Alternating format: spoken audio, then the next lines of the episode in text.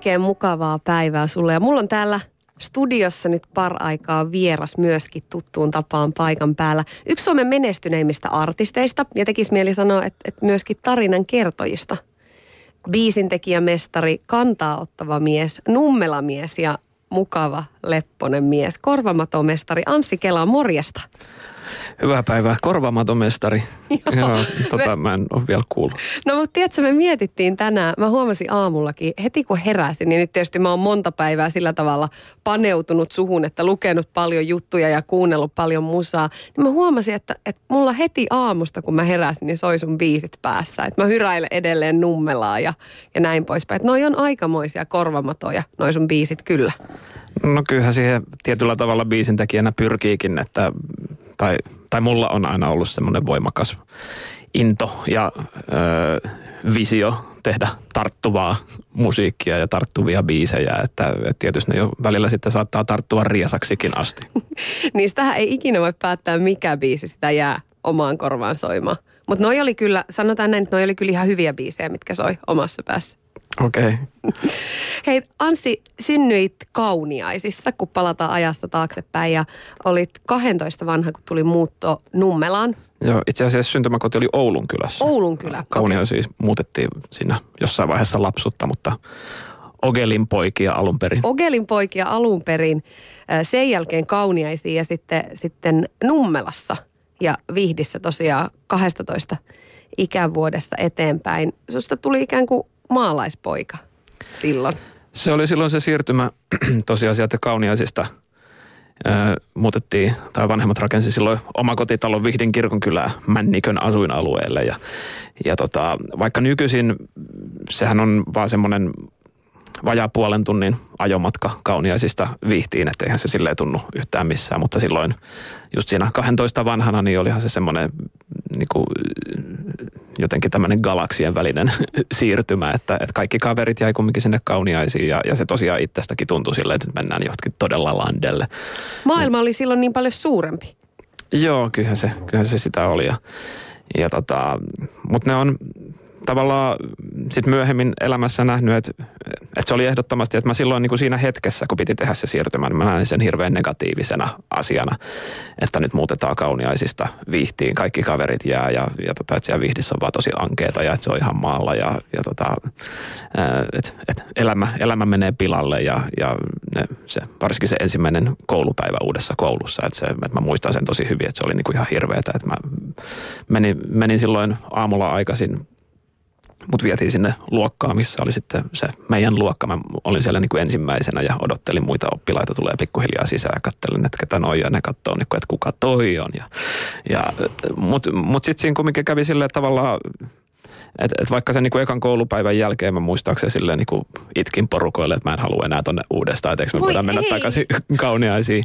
Niin, niin se oli kumminkin semmoinen juttu, että että sattui niin, että siihen niin kuin samalle luokalle, mihin mut sijoitettiin siellä Vihdin kirkonkylässä Niuhalan ala-asteella, niin ää, siinä sattui olemaan sitten semmoisia kavereita, että me sitten tutustuttiin ja ruvettiin puhua musasta ja, ja osoittautui, että, että, että mä olin vähän miettinyt, että musta olisi siisti isona soittaa bändissä ja niin oli nekin miettinyt ja, ja aika nopeasti ruvettiin sitten jotenkin perustamaan bändiä yhdessä alussa pelkästään mielikuvituksessamme, koska ei meillä ollut mitään soittimia.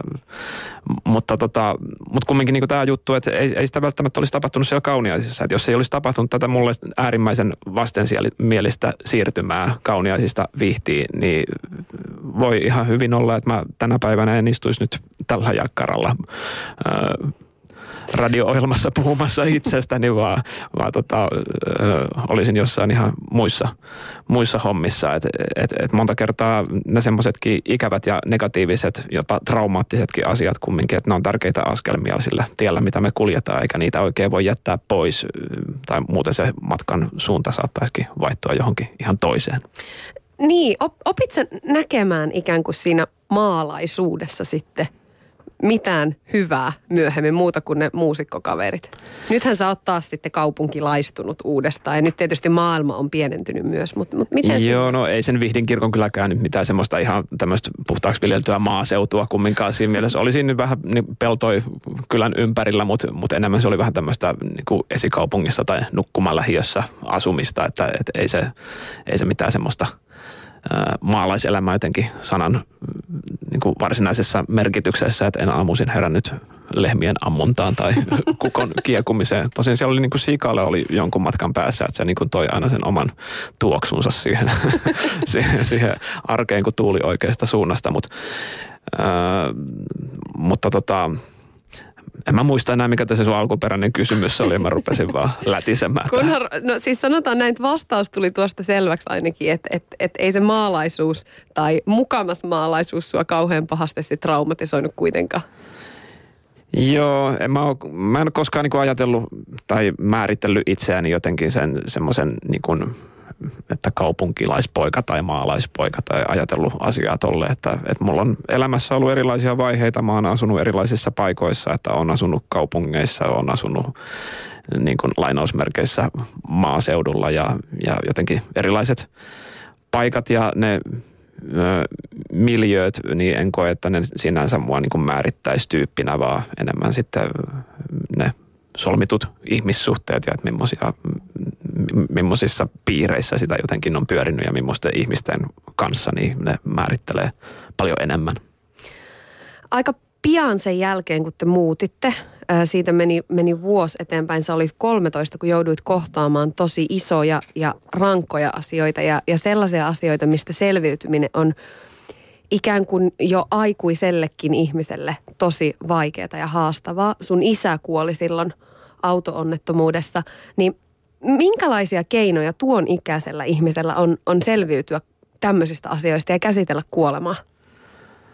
No tietysti niin kuin siinä iässä, kun se tapahtuma tosiaan olin vissiin 12, niin, niin se oli vielä kuitenkin semmoinen vaihe, että ehkä, ehkä tietyllä tavalla oli helpompi mennä eteenpäin, että mä olin vielä kuitenkin lapsi ja ehkä niin kuin lapsen on helpompi sitten, sitten tai lapset ehkä vähän vähemmän sitten jää märehtimään tämmöisiä asioita ja jotenkin jää tulee makaamaan, vaan menee eteenpäin, että kavereiden kanssa elämä jatkuu ja, ja leikit jatkuu.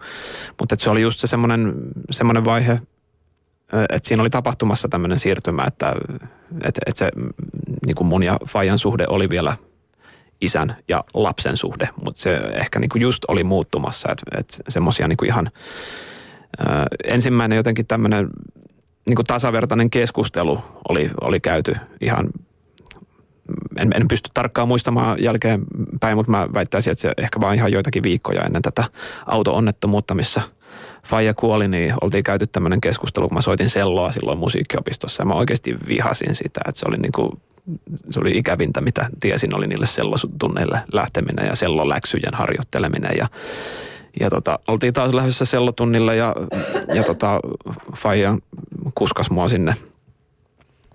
Ja, ja siinä tota, matkalla mä sain sitten vihdoinkin sanottua jotenkin puettua sanoiksi tunteeni sellon soittoa kohtaan, että tämä ei niinku yhtään ole mun juttuja. Että mä, et mä oikeasti tiedän, että mä haluaisin soittaa basso, sähköbasso. Mä haluan soittaa bändissä samalla tavalla kuin säkin soitat. Faija soitti Profide yhtyessä, kosketin soittimia ja, ja tota, mä sain jotenkin niin kuin avauduttua tästä aiheesta, mikä mua oli painanut pitkän aikaa ja, ja sitten Faija suhtautui siihen, että että tota, et ok, että mennään joskus sinne Profiden treenikämpälle, mennään kokeilemaan sitä bassoa, että ei siinä mitään, mutta et hän toivoisi, että mä en lopettaisi kuitenkaan sitä sellon soittoa, että kyllähän niin voi soittaa useampiakin soittimia, että soita selloa, mutta voit sä ruveta soittaa sitä bassoakin ja mennään kokeilemaan sitä joskus yhdessä. Ja, ja mä olin tosi fiiliksissä tästä keskustelusta, että, että että asiallista, että mä pääsen vihdoinkin siihen bassoon käsiksi, mutta ei me koskaan päästy sinne treenikämpälle asti, että sitten tapahtui tämä onnettomuus ennen kuin, ennen kuin tota, päästiin sanoista tekoihin, mutta mut se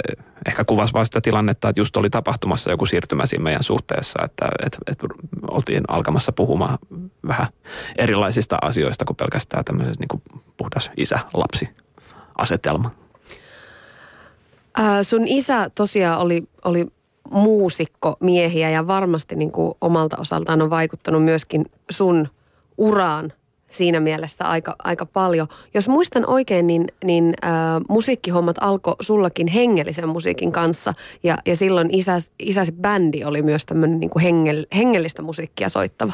Joo, Profide yhtyö on tämmöinen niin legendaarinen gospel-yhtyö, instituutio, joka toimii edelleenkin, on toiminut 60-luvulta lähtien, että aina miehet vaihtuu, mutta Profide soittaa. On ja pysyy. Joo, ja Faija vaikutti siinä siinä tota 70-luvun puolivälistä sit kuolemaansa asti ja oli, oli tavallaan se bändin liideri siinä vaiheessa, kirjoitti suurimman osan biiseistä ja, ja oli ehdottomasti mun semmoinen jotenkin varhaisin musiikillinen esikuva oli, oli se oma isä, että, että silloin kun asuttiin Kauniaisissa vielä, Profit toimi sieltä Kauniaisista käsin ja niillä oli aika usein siellä Kauniaisissa sitten keikkoja, niin niitä mentiin aina katsomaan. Niin kuin Nummela biisissä on kuvaillut, että kun Fajan bändi soitti, vein kaikki katsomaan kuunnellessaan tunsin poltteen, mun piti päästä soittamaan. Että se oli just niin, että niillä Profiden keikoilla mä jotenkin niin tunnistin sen liekin, että okei, tämä on se juttu, että tätä mä oikeasti haluan, että mäkin haluan olla tuolla lavalla ja ja nimenomaan se basso oli mulle se semmoinen varhainen kiinnostuksen kohde, että, että kiinnitin erityisesti huomiota siihen basistin tonttiin. Jäikö ne muuten sitten, sulla oli sellon lisäksi muitakin ö, tämmöisiä klassisia soittimia, siellä taisi olla kontrabassoa ja oliko siellä viuluakin? Joo, mä aloitin viulusta kuusivuotiaana ja se vaihtui selloon ja lopuksi vielä vaihtui kontrabasso, että se viulu suureni koko aika vaan ja kunnes sitten äh, katosi omaan mahdottomuuteensa loppujen lopuksi et, ja sitten niin jäi tämä klassinen musiikin opiskelu siinä sitten kokonaan, että, että kyllä se oli mulle silleen niin kuin ihan selvä jotenkin niin kuin viitotettu se tie jo tosiaan niillä Fajan bändin keikoilla, että, että tämä on se mun juttu. Ja, ja se mihin niin kuin aikaisemmin viittasit se tavallaan hengellinen viitekehys, niin se oli myöskin siinä alkuvaiheessa, että, että, että, sit, että kuten sanoin, että siellä Vihdin kirkonkylässä, kun tutustuin niihin luokkakavereihin, että ruvetaan soittaa musaa, perustetaan bändi, niin ää, pienien vaiheiden jälkeen saatiin treenikämppä Vihdin seurakuntatalolta, missä oli tämmöinen musiikkihuone, missä oli rumpusetit ja, ja styrkkarit ja vehkeet. Niin,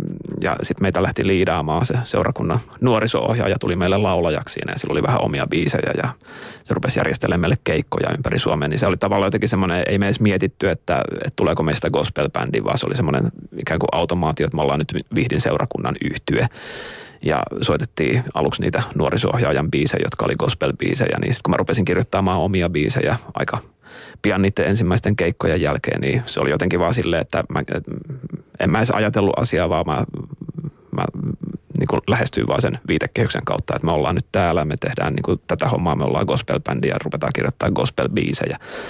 Ja, ja tota, sitä, sitä kesti sitten aikansa ja öö, mä jälkeenpäin kun katson, niin se oli niin kuin, tosi ensinnäkin hauskaa aikaa, että, että pääsi to, jotenkin toteuttaa niitä unelmia, mitä siihen rockibändissä soittamiseen oli, oli liittynyt, mutta myöskin, että vaikka, vaikka se soittaminen oli seurakuntataloissa tai jopa kirkkosaleissa soittamista, niin se oli kumminkin semmoinen musiikin tekemisen peruskoulu, että siinä niin kun oppi ne tietyt lainalaisuudet, mitä liittyy keikkailuun ja esiintymiseen, mitkä pätee tänäkin päivänä. Että, että jos ei ollut kulmamonitori, niin sitten nostettiin niin kuin jalka sen niin kuin kirkon alttarikaiteen päälle ja, ja heilutettiin tukkaa sitten sit siinä tavallaan sama asia, vähän niin kuin erilaiset puitteet vaan. Että se, ja se, nostalgista jotenkin kuunnella tämmöistä. Joo, se jotenkin niin kuin mahdollisti sen, että, että koska gospel-musiikissa ainakin silloin, mä nyt on pudonnut kärryllä vähän, että mistä niin kuin niissä piireissä nykyisin mennään, mutta että jotenkin se sanoma oli silleen niin kuin keskiössä, että kun bändillä on niin kuin oikeanlainen sanoma, et se on vähän sama kuin ö, humppakeikolla riittää, kun sä osaat pitää haitaria sylissä, niin keikkaa riittää.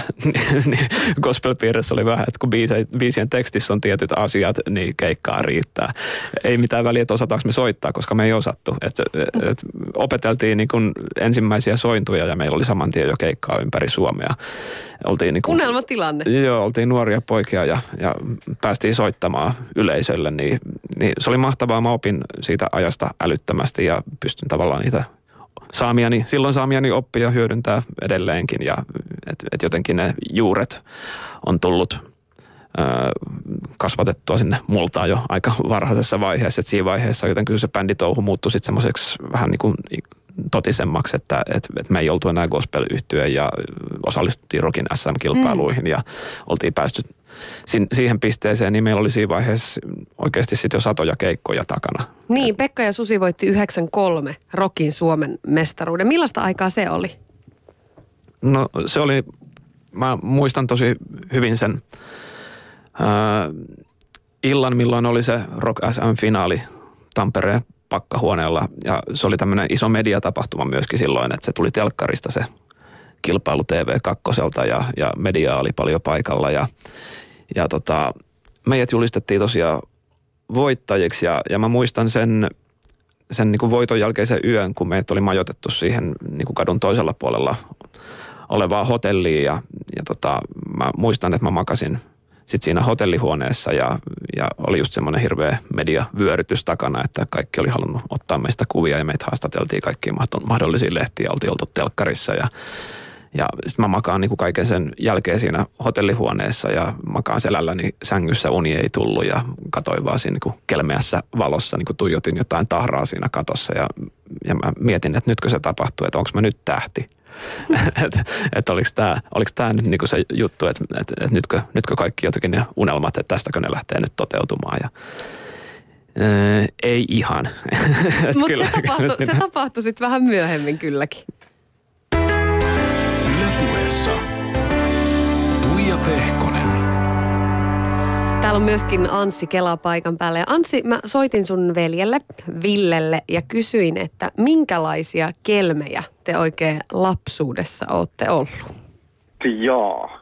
Mä luulen, että me oltiin niinku aika tosi vähän mitään kelmejä, mutta jos sitä niinku Hanssin lapsuutta tai meidän lapsuutta jotenkin niinku lähtee raottaa, niin no niinku retrospektiivisesti, jos kelaa sitä, mitä, mitä Anssi on tänä päivänä, niin se, se on jotenkin helppo nähdä se kehityskaari sieltä lapsuudesta nimenomaan. Niin kuin ihan ekana, kun rupeaa miettimään noita noit niinku juttui, niin silloin ehkä niinku 70-luvun lopussa tai jopa niinku, no siis kasari alkuun 70-luvun loppuun, niin edes menneen Fajamme kanssa aina välillä sitten pyörittiin studiossa tai, tai Fajan bändin treenikämpällä, niin kyllä se jotenkin just se niin kuin Anssin innostus siihen niin kuin soittimiin ja musan tekemiseen ja siihen niin kuin studiotyöskentelyyn sun muuhun oli, oli jotenkin sille aika, aika ilmeistä ja varmaan niin kuin osittain niin kuin poikkeuksellista sen ikäiselle mukulalle. Että kaikki nämä niin kuin jutut ja sitten se, mikä Anssi on tänä päivänä ja kaikki tietenkin, mitä siinä vuosien varrella on tapahtunut, niin se on ihan niin kuin looginen kaari. Oliko Anssi kiltti lapsi? No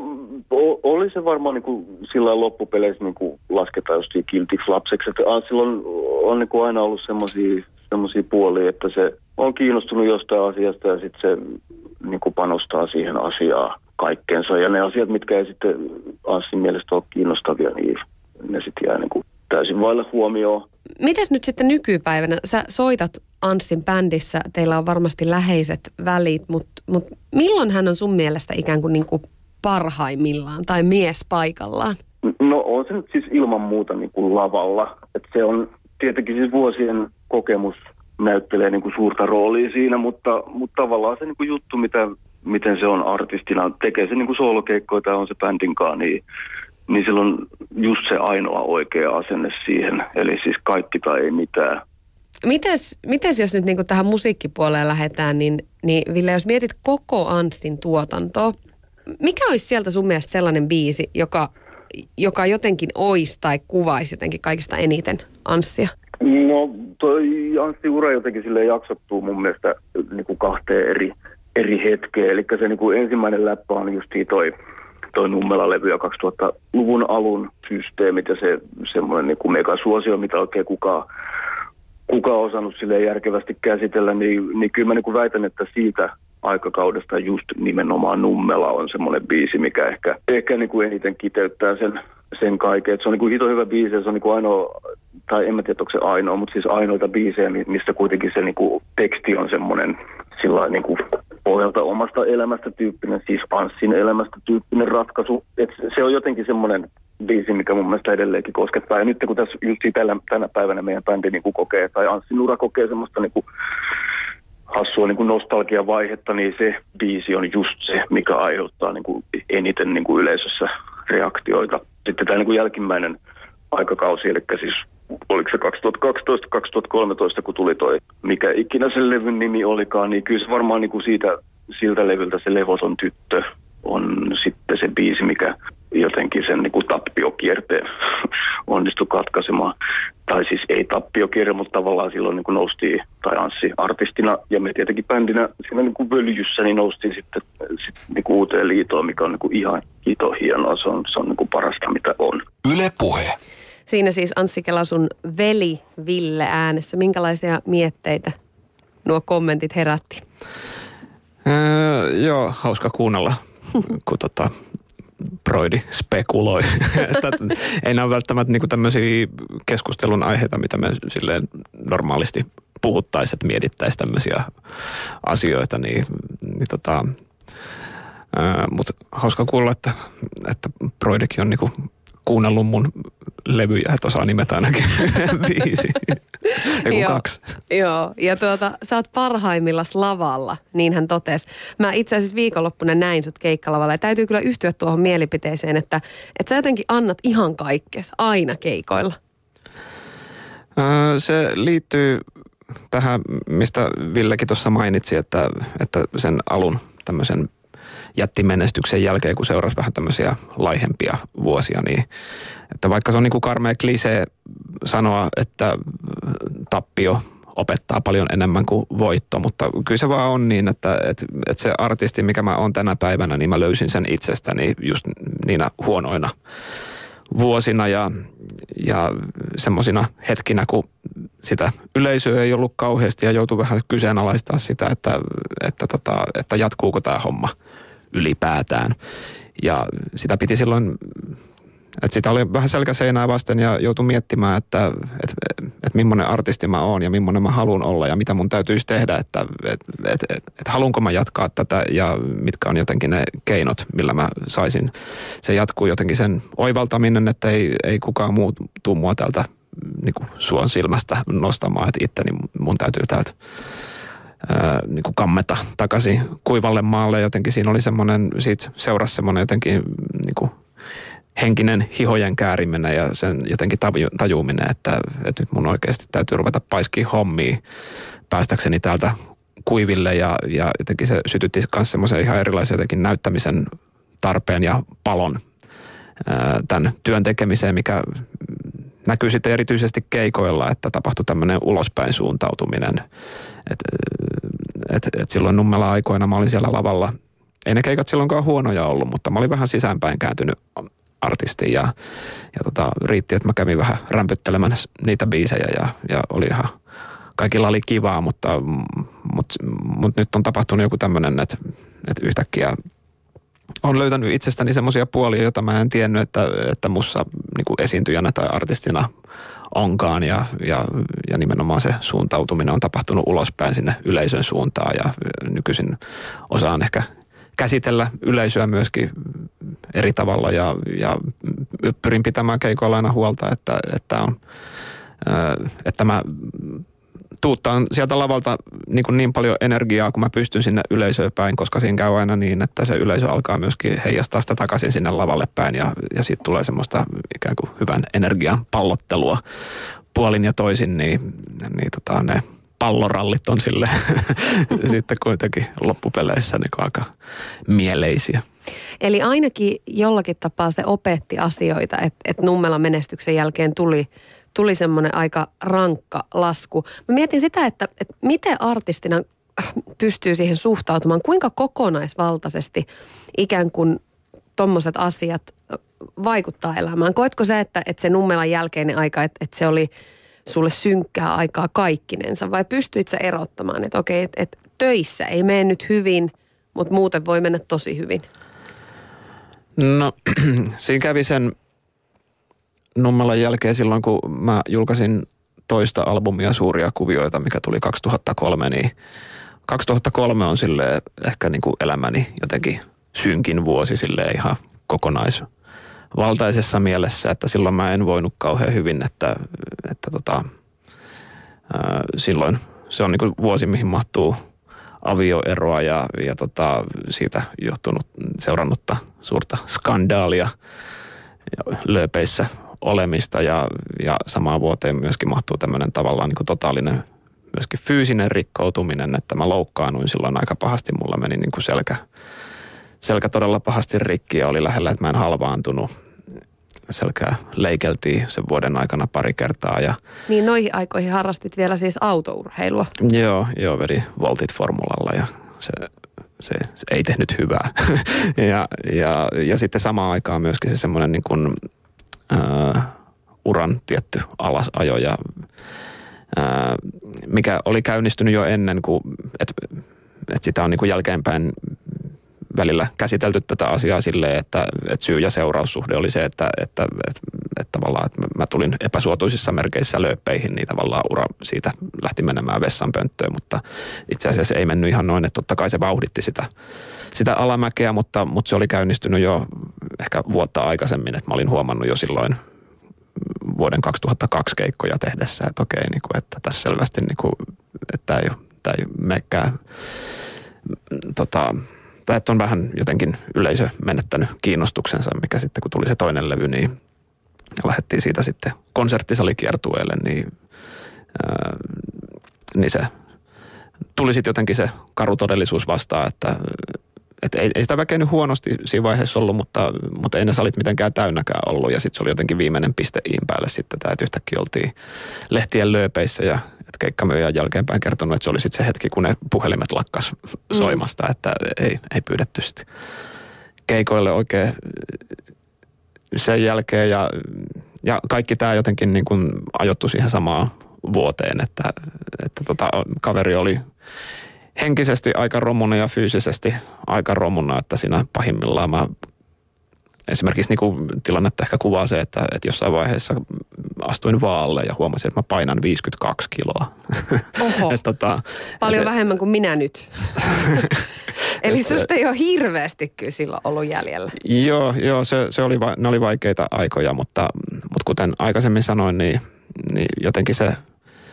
Ää, ja ehkä vielä aikaisemmin just kun kanssa puhuttiin näistä, että miten niin kuin monta kertaa elämässä kanssa nämä äärimmäisen negatiiviset jutut, mitä sillä hetkellä on vaikea käydä läpi, niin kumminkin johdattaa johonkin uuteen. Niin, niin samoin kävi sitten niin kuin tässäkin kiirastulessa, että, että kyllä se paino sitten taas lähti, lähti nousuun ja, ja, tota, ja to, tosin, tosiaan niin kuin opin itsestäni paljon uutta ja löysin uusia puolia, joita, joita pystyn nyt tällä hetkellä sitten – hyödyntämään.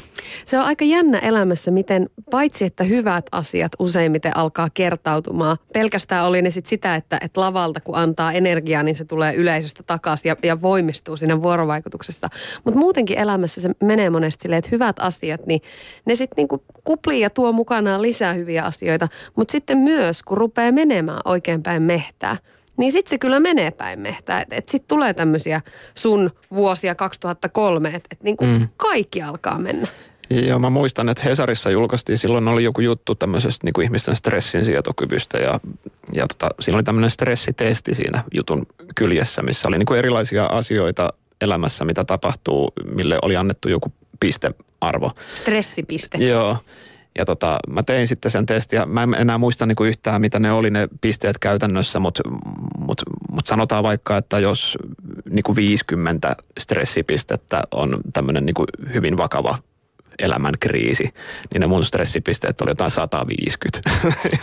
ja, ja, siitä puuttu siitä testin asteikot vielä semmoisia juttuja, mitä niinku ei ollut edes pisteytetty, että vakava loukkaantuminen ja, ja tämmöisiä, että, että se, se oli se oli niin kuin, tota, vaikeaa aikaa, mutta, mutta paljon no, vettä vierähtänyt niiden jälkeen ja, ja positiivisissa merkeissä, että, että tällä hetkellä niitä juttuja voi katsella taaksepäin ja niille vähän tälle naure, naureskellakin.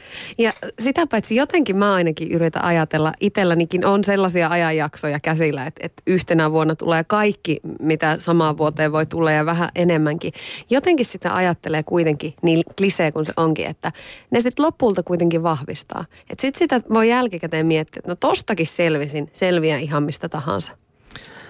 Joo, kyllä mäkin on nämä vastoinkäymiset pystynyt sitten vahvuuksiksi kääntämään, mutta tota, kyllähän niin kuin varsinkin sitten tällä alalla, kun millä itse tässä operoin, niin tosi paljon on kyse myöskin sitten, että oikeissa hetkissä sattuu sitten olemaan ihan tuuriakin, että en mä jotenkaan niin kuin, tai en lähtisi niin kuin sitäkään mantraa hokemaan, että kaikki selviää, kun tekee riittävästi töitä.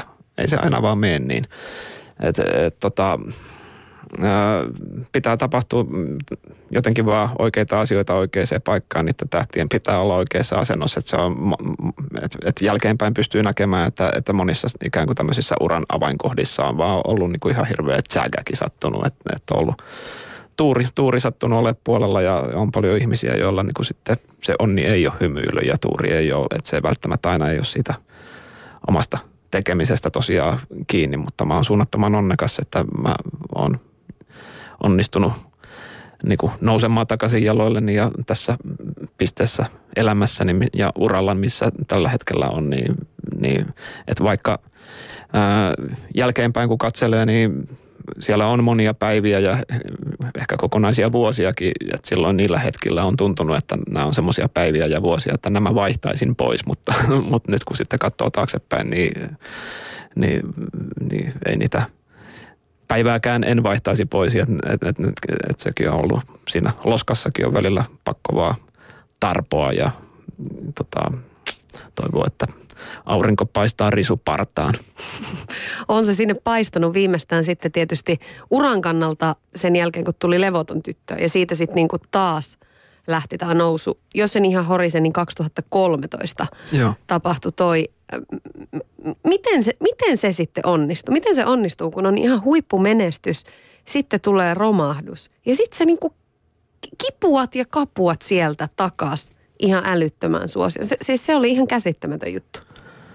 Joo, ja se oli vielä todella iso riski, minkä mä otin sen levottoman tytön kanssa, koska sehän musiikillisesti poikkeaa aika paljon mun aikaisemmasta tuotannosta, että se on niin kuin hyvin kaukana Mikan Fajan BMWstä ja puistossa biiseistä ja niiden semmoisesta äänimaisemasta. Et se oli semmoinen, kun mä lähdin tekemään sitä niin tätä NS-paluulevyä ja Levoton tyttö oli ensimmäinen sinkku, niin mä suhtauduin sen levyn tekemiseen vaan silloin, että, että mä teen tämän kuin tämä olisi viimeinen levyni.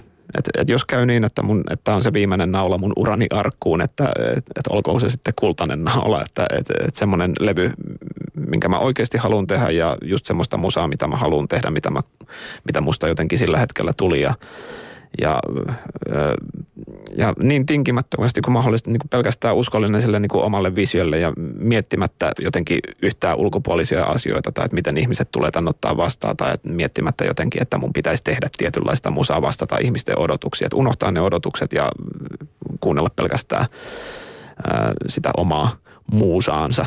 Ja tein semmoisen levyn ja, ja Levoton tyttö oli, äh, julkaistiin semmoisessa tilanteessa, että mä, mä muistan hyvin vielä sen, äh, mä soitin sen ensimmäistä kertaa julkisesti suorassa televisiolähetyksessä, se oli UMK, joku finaalilähetys ja, ja tota, kyllä mä muistan, että mä no ehkä pelko on vähän niin kuin liian voimakas sana, mutta kyllä mä jännitti tosi paljon, että mikä se tulee olemaan se vastaanotto, koska mä tiedostin, että tämä on niin kuin aika iso riski, että nyt on tulossa jotain semmoista, mitä ihmiset ei lainkaan odota kuulevansa.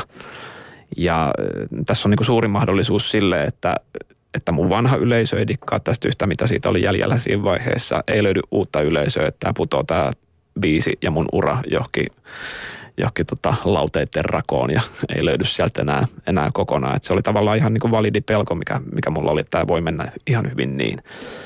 Mutta ei mennyt. Joo, joo, se oli jännä. Että mä esitin sen biisin siinä suorassa TV-lähetyksessä, astuin lavalta alas – avasin puhelimen, rupesin katsoa, että mitäs niin kuin sosiaalisessa mediassa, että kommentoiko tätä jotenkin joku.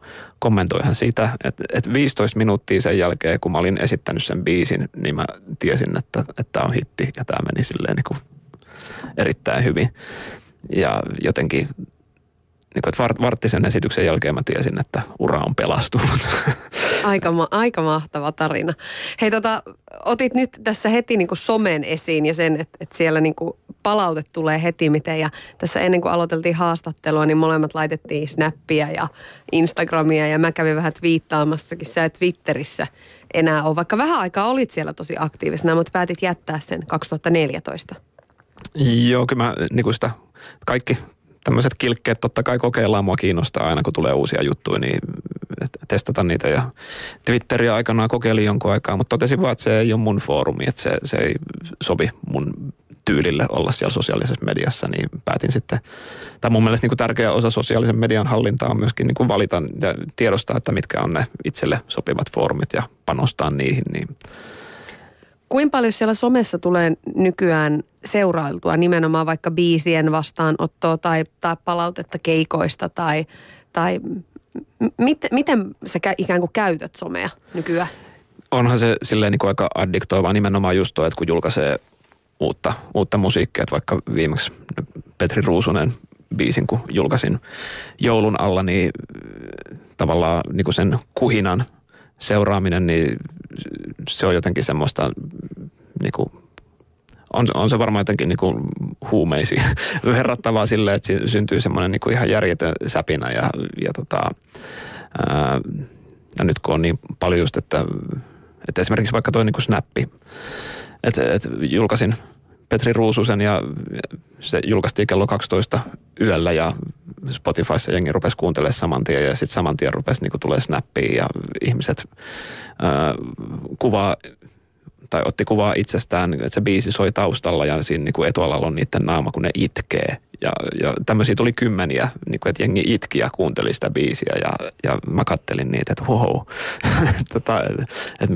mitä tämä on. Ja, ja, ja niin kuin muuallakin sosiaalisessa mediassa, että, että kyllä yleensä just tämmöisiä niin kuin biisin julkaistu, julkaisuja, että mä siinä iltana tai yönä, kun se julkaistiin, että varmaan joskus viiden, kuuden aikaa pääsin nukkumaan, kun mä vaan koko aika kattelin, että miten, miten tämä etenee tämä homma. Että, että kyllä se on aika omituinen muurahaispesä toi sosiaalinen media. No tosi omituinen, mutta mahtavaa, että tästä nyt tulee myös tämä toinen puoli, koska hyvin, hyvin usein otetaan nimenomaan se, että, että minkälainen ikävä muurahaispesä se voi olla. Että joku hyvin pieni ilmiö saa siellä niin kuin ihan räjähdysmäisen vastaanoton ja, ja siellä, on, siellä on aika paljon myöskin vihaa siellä somessa, niin, niin toimii se toiseenkin suuntaan onneksi.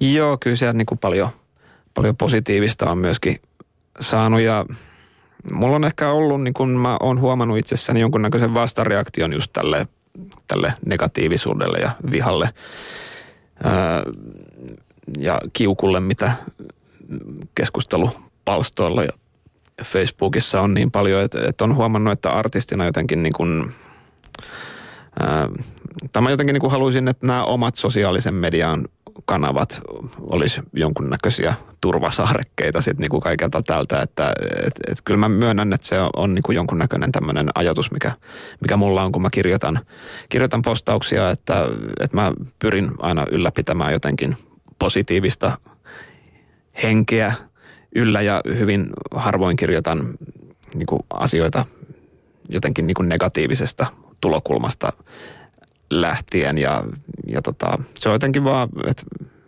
ajatellut, että, että tuolla internetissä, että siellä on mun mielestä niin kuin ihan riittävästi sitä negatiivisuutta jo, jo muutenkin, että, että jotenkin noin niin mun, mun Facebook-sivu esimerkiksi niin kuin ei tarvitsisi olla semmoinen paikka, että mieluummin semmoinen, mistä jengille tulee – hyviä viboja.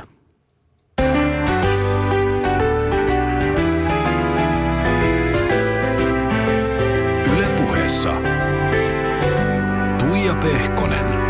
Täällä on myöskin Anssi Kela paikalla ja, ja tässä on ehditty puida jo sun uraa ja, ja keikkailuja ja menestyksen hetkiä ja karikohetkiä, mutta, mutta se mikä sussa Ansi on aika mielenkiintoista, niin jotenkin – helposti aina ajattelee, että, että muusikot ja artistit ja taiteilija-ihmiset, että, että he on suurien tunteiden ihmisiä, kun tunteiden tulkkeja ovat. Mutta sä oot sanonut, että, että sä et ole tämmöinen, että sä oot ikään kuin keskitien kulkija, että et hirveästi suuntaa etkä toiseen syki. Joo, antimaanis-depressiivinen on termi, mitä, millä on itseäni kuvannut, että, että mulla tosiaan niin aika vähän ne tunteet heilahtelee just siellä äärillä laidoilla. Että, että mä oon tosi harvoin, ehkä niin kuin harmillistakin kyllä on niin kuin mitenkään sille niin kuin hirveän järjettömissä niin kuin onnen tunteissa ja pää leijun tuolla pilvissä, mutta sitten myöskin toisaalta niin tosi harvoin on mitenkään pahalla päällä tai huonoissa fiiliksissä. Et yleensä mulla on semmoinen niin perushyvä meininki aina, että et tota, niin tulee mieleen ihan nyt, nyt vain elämää ohjelma, johon liittyy tietysti tiettyä mystisyyttä, joka, joka aina jonkin aikaa leimaa sit artisteja, jotka ohjelmassa mukana on. Se itkettää katsojia ja sitten mukana olevia artisteja, mutta eikö niin, että sä et itkenyt? Sä En. et kyynelehtinyt vain elämässä En. kertaakaan. Joo, ei se, ei se oikein mun juttu. Ja mulla niinku tosi harvoin tulee semmosia niinku just noin tommosia tunteikkaita reaktioita sitten asioihin. Et, et mikä ei niinku tarkoita sitä, että enkö mä tuntis asioita, enkä mä dikkais asioita. Mutta mut se ei ole vaan jotenkin niinku mun tapa reagoida asioihin, ei ole kyynelkanavilla. Koetko sä, että sä oot kuitenkin herkkä tyyppi?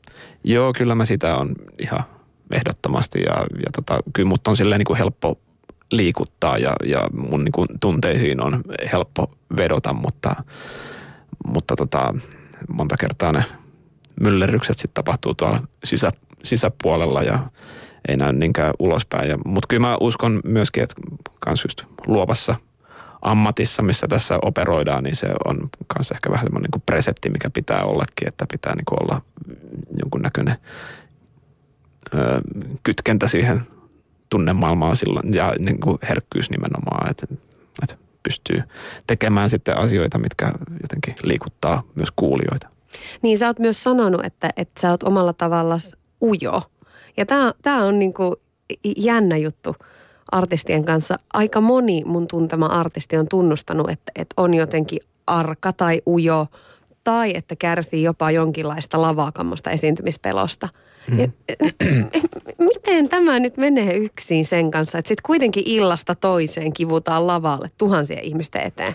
No, esiintymispelkoa tai rimakauhua mulla ei ole, että, että, se, että mulla ei ole todellakaan mikään ongelma sinne lavalle nousta. En, en sitä tilannetta jännitä mitenkään, mutta kyllä, tämä, kyllä mä, niin kuin ujous on semmoista aika kroonisesti ollut elämässä läsnä jo pikkulapsesta lähtien ja semmoinen tietynlainen kyvyttömyys sosiaalisissa tilanteissa. Että totta kai nämä niin kuin haastattelutilanteet, mitkä on sitten sitä, mikä näkyy ulospäin kuulijoille ja yleisön suuntaan, niin vähän vääristää sitä kuvaa, koska kyllähän mä tässäkin nyt on kohta jo kolme varttia ollaan turistu Aika lentää. Ja, ky- ja kyllä musta niin puhetta lähtee, mutta mut se on myöskin tietynlainen rutiini tämä tilanne, että sä kysyt multa kysymyksiä, mä vastaan ja kun aiheena on vielä minä itse, niin tota, aihe on mulla aika helppo, mutta äh, jos, jos tästä niin poistettaisiin nyt nämä niin mikrofonit välistä ja noin sun kysymyspatteristo ja, ja tavattaisiin tuolla kadulla ihan muuten vaan, niin semmoinen, mä en niin kuin minkäännäköistä small talkia osaa lainkaan. Että et tämmöiset tilanteet, että jos, jos se sosiaalinen kohtaaminen on niin kuin mitenkään mun varassa, että mun pitäisi olla se tyyppi, joka jotenkin niin kuin saa sen kohtaamisen toimimaan, niin ei tule toimimaan. Että sitten sit ollaan hiljaa ja varsinkin tämmöiset tilanteet, että on isompi seuru, että on vaikka vähän tuntemattomampia ihmisiä, on vaikka joku tämmöinen että pöydän ympärillä on viisi, kuusi tyyppiä, joista mä oon yksi, niin on hyvin todennäköistä, että saattaa mennä niin kuin kokonainen ilta, että mä en sano sanaakaan. Ihan oikeasti. Joo. Aika Et mielenkiintoista. mun on tuommoisissa tilanteissa niin kuin tosi vaikea jotenkin niin kuin löytää sitä omaa tilaa ja omaa paikkaa. Ja, ja tota, eikä sekään tarkoita sitä, että mä niin kuin vois nauttiikin siitä tilanteesta. Mä niin kuin teen sen vaan jotenkin niin kuin omalla tavalla, niin kyllä mä oon niin ihan seurallinen ihminen ja pidän ihmisten seurasta, mutta, mutta mä en ole välttämättä semmoinen niin kuin dynamo sitten niissä tilanteissa, joita, jotka jotenkin niin kuin pyörittää sitä kuviota, että on enemmän sivusta tarkkaileva hahmo. Niin, ja sä sitten pyörität kuviota sieltä lavalta käsin sitten, kun sinnekin puot. Joo, no sen mä sitten taas osaan, että, että, että nämä on vähän ehkä erilaisia ää, tietyllä tavalla rooleja, mitä sitten on, tai hattuja, mitä vedetään päähän. Että kyllähän mä oon eri tyyppi siellä lavalla kuin sitten sen lavan ulkopuolella, että se on niinku ihan selvää, että, että, ää, että mä olisin varmaan tai niin kuin olisinkin ihan täysin sietämätön hahmo, jos mä siellä lavan ulkopuolella käyttäisin samalla tavalla kuin siellä lavalla. Ei mua kukaan jaksaisi. He, hei, tota, mutta sä sanoit tuossa, että, että on niin kuin helppo puhua itsestä, että, että kun kysymykset ja, ja keskustelu ko- koskee ikään kuin omaa elämää. Mutta sähän aika, aika paljon ja aktiivisesti otat kantaa kyllä myöskin yhteiskunnallisiin asioihin ja, ja ikään kuin pyrit vaikuttamaan ö, ihmisten mielipiteisiin ja ihmisiin. Kuinka tärkeänä juttuna sä ikään kuin omalle artistiudelle koet sen, että, että sulla on valta ja mahdollisuus vaikuttaa?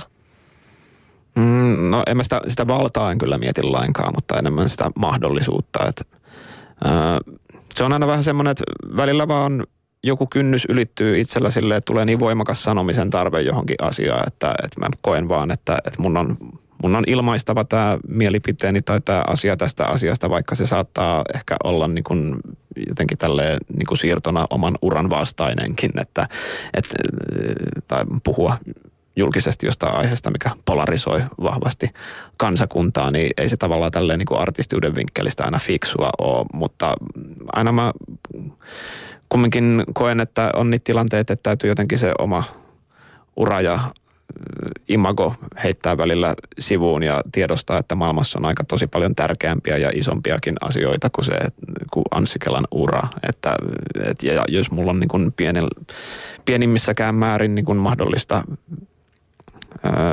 hyödyntää jotenkin sitä yleisöä, mikä mulla on olemassa, jotka seuraa, mitä mä mitä mieltä on asioista, niin, niin se on jotenkin semmoinen kortti, minkä haluan käyttää, että, että, että välillä tai ehkä jotenkin se niin kuin paras palaute niin kuin tehdystä työstä saattaa tai onkin ollut semmoista, mikä ei ole liittynyt välttämättä siihen niin kuin musaan lainkaan, että on tullut esimerkiksi kommenttia, kun mä oon ottanut kantaa johonkin asiaan Facebookissa ja linkannut sinne loppuun sitten järjestöjen lahjoitustilejä, että lahjoittakaa näille järjestöille. Ja sitten tuleekin niin kuin parin viikon päästä niin kuin ollaan yhteydessä niistä järjestöistä ja kerrotaan, että tiedätkö, että olisi sun Facebook-postaus ja sen jälkeen näkyy ihan selkeä piikki niin kuin meidän lahjoitustileillä, niin, niin ne on niin semmoisia juttuja, että tulee itselle semmoinen fiilis, että, että välillä musta ehkä niin kuin saattaa olla ihan oikeastikin hyötyä, että, että ei ole niin kuin pelkkää jotenkin kitaran rämpyttelyä, vaan että silloin sitä niin kuin kokee saaneensa aika jotain ihan konkreettistakin. Tämä on aika ristiriitainen juttu, että toisaalta on mahdollisuus vaikuttaa ihmisiin ja, ja mahdollisuus jotenkin edesauttaa niitä asioita, jotka kokee oikeasti tärkeinä. Mutta samaan aikaan sun pitää kuitenkin artistina miettiä sitä, että, että on, on tietyllä tapaa vähän pakko miellyttää yleisöä. Ja, ja niin kuin sun elantohan riippuu siitä, että pitääkö ihmiset susta ja sun musiikista. Tuntuuko se ikinä raskalta? Joo, kyllä toi vähän on semmoista – Jaakobin painia, mitä välillä joutuu miekkailemaan itsensä kanssa noiden juttujen kesken, mutta, mutta aina siinä jotenkin sitten vaan tulee siihen, että kyllä mun täytyy myöskin jotenkin voida katsoa itseäni peiliin sille, että ja ajatella, että jos mulla niin kun on mahdollisuus edes jollain pienellä omalla panoksella vaikuttaa johonkin asiaan tai, tai kiinnittää ihmisten huomioon johonkin, niin kuin, minkä mä itse koen epäkohdaksi, niin, niin mä, mä jotenkin näen, että mun on niissä tilanteissa niin kuin ehkä tietynlainen velvollisuuskin toimia, niin vaikka se saattaisi sitten olla niin kuin haitallista mun uran kannalta. Että niin kuin aikaisemmin sanoin, niin mä kumminkin itse jotenkin näen tässä ravintoketjussa sen oman paikkani, että, että tota, ei se ole kuitenkaan niin tärkeä. Just nämä, että mä, mä, mä kuitenkin teen vaan biisejä ja, ja tota, pukeudun mustiin. ne on niin kuin, ne jutut, mitä mä teen. Yksi asia, mistä sä oot kokenut jotenkin tarvetta avautua tai, tai oot halunnut siitä jakaa ikään kuin oman, oman kantas, on tietyllä tapaa se, että, että oot avautunut sun epävarmuuksista. Että sä saatat pitää ittees rumana tai kokee, tuntee itsesi tyhmäksi. Ja, ja tämä herätti silloin aika paljon keskustelua suuntaan jos toiseenkin. Ja, ja mä jäin jotenkin tätä miettimään sitä kautta, että, että kun mulla on täällä ollut tämän vuoden puolella vieraita, niin jotenkin heitä kaikkia on yhdistänyt. Olipa se sitten muodin ammattilainen tai poliitikko tai, tai mikä tahansa urheilija, niin että heillä on ollut valtava luottamus itteensä ja omaan tekemiseensä. Ja, ja semmoinen esimerkiksi Marttiina Aitolehti sanoi täällä ollessaan, että hän ei ymmärrä, mitä on – se, että on huono itsetunto. Niin, niin miten vaikuttaako tämä epävarmuus jotenkin? Niin pystytkö sä elämään sen kanssa niin, että sä et anna se vaikuttaa mihinkään sun tekemiseen?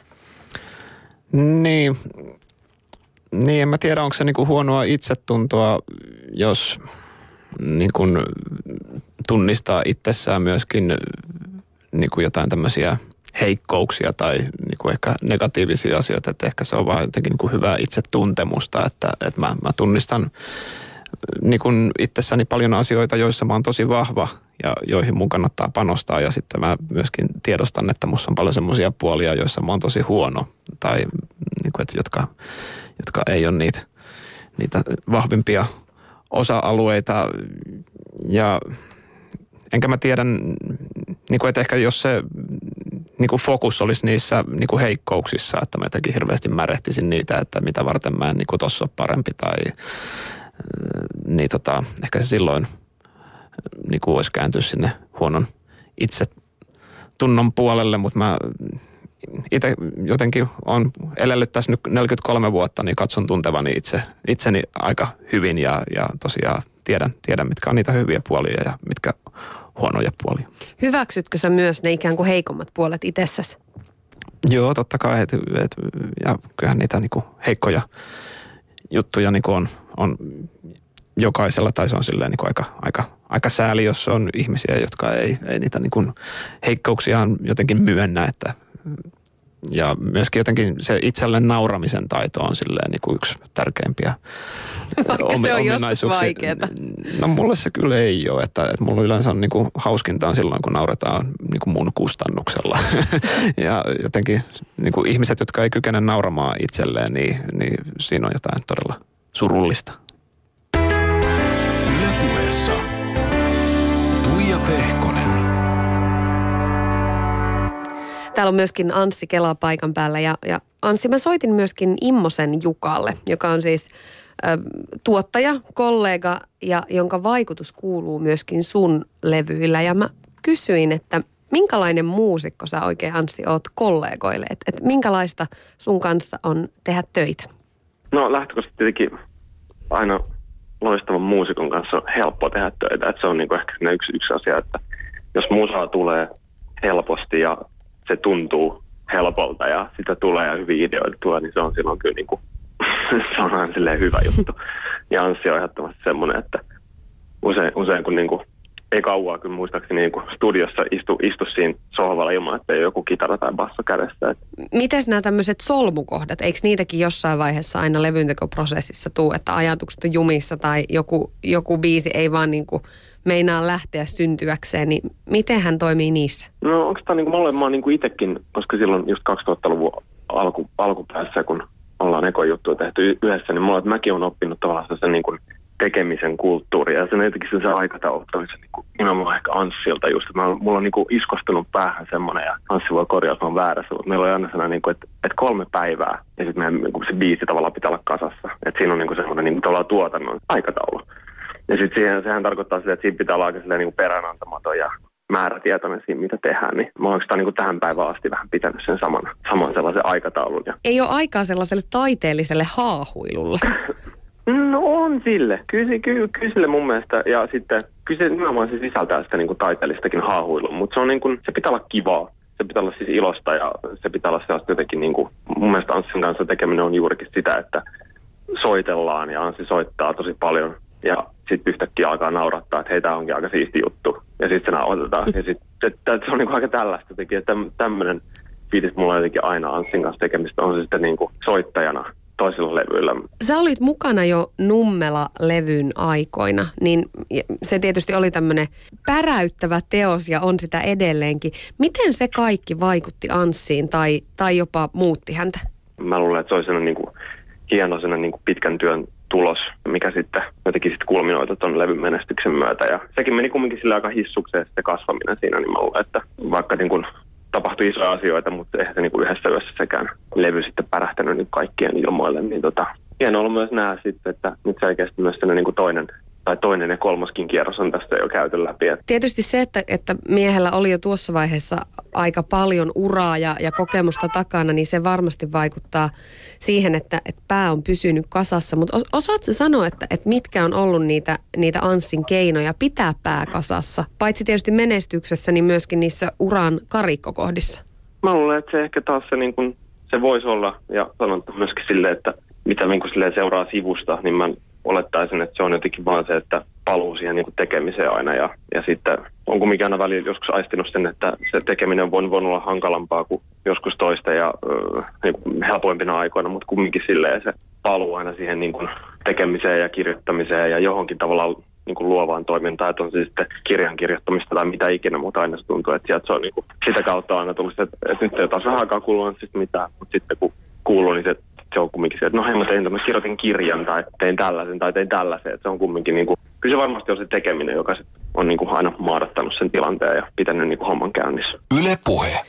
Siinä oli siis Jukka Immonen ja, ja Anssi, siinä vähän muisteltiin Nummela-levyn aikoja. Miltä se tuntui se menestys silloin?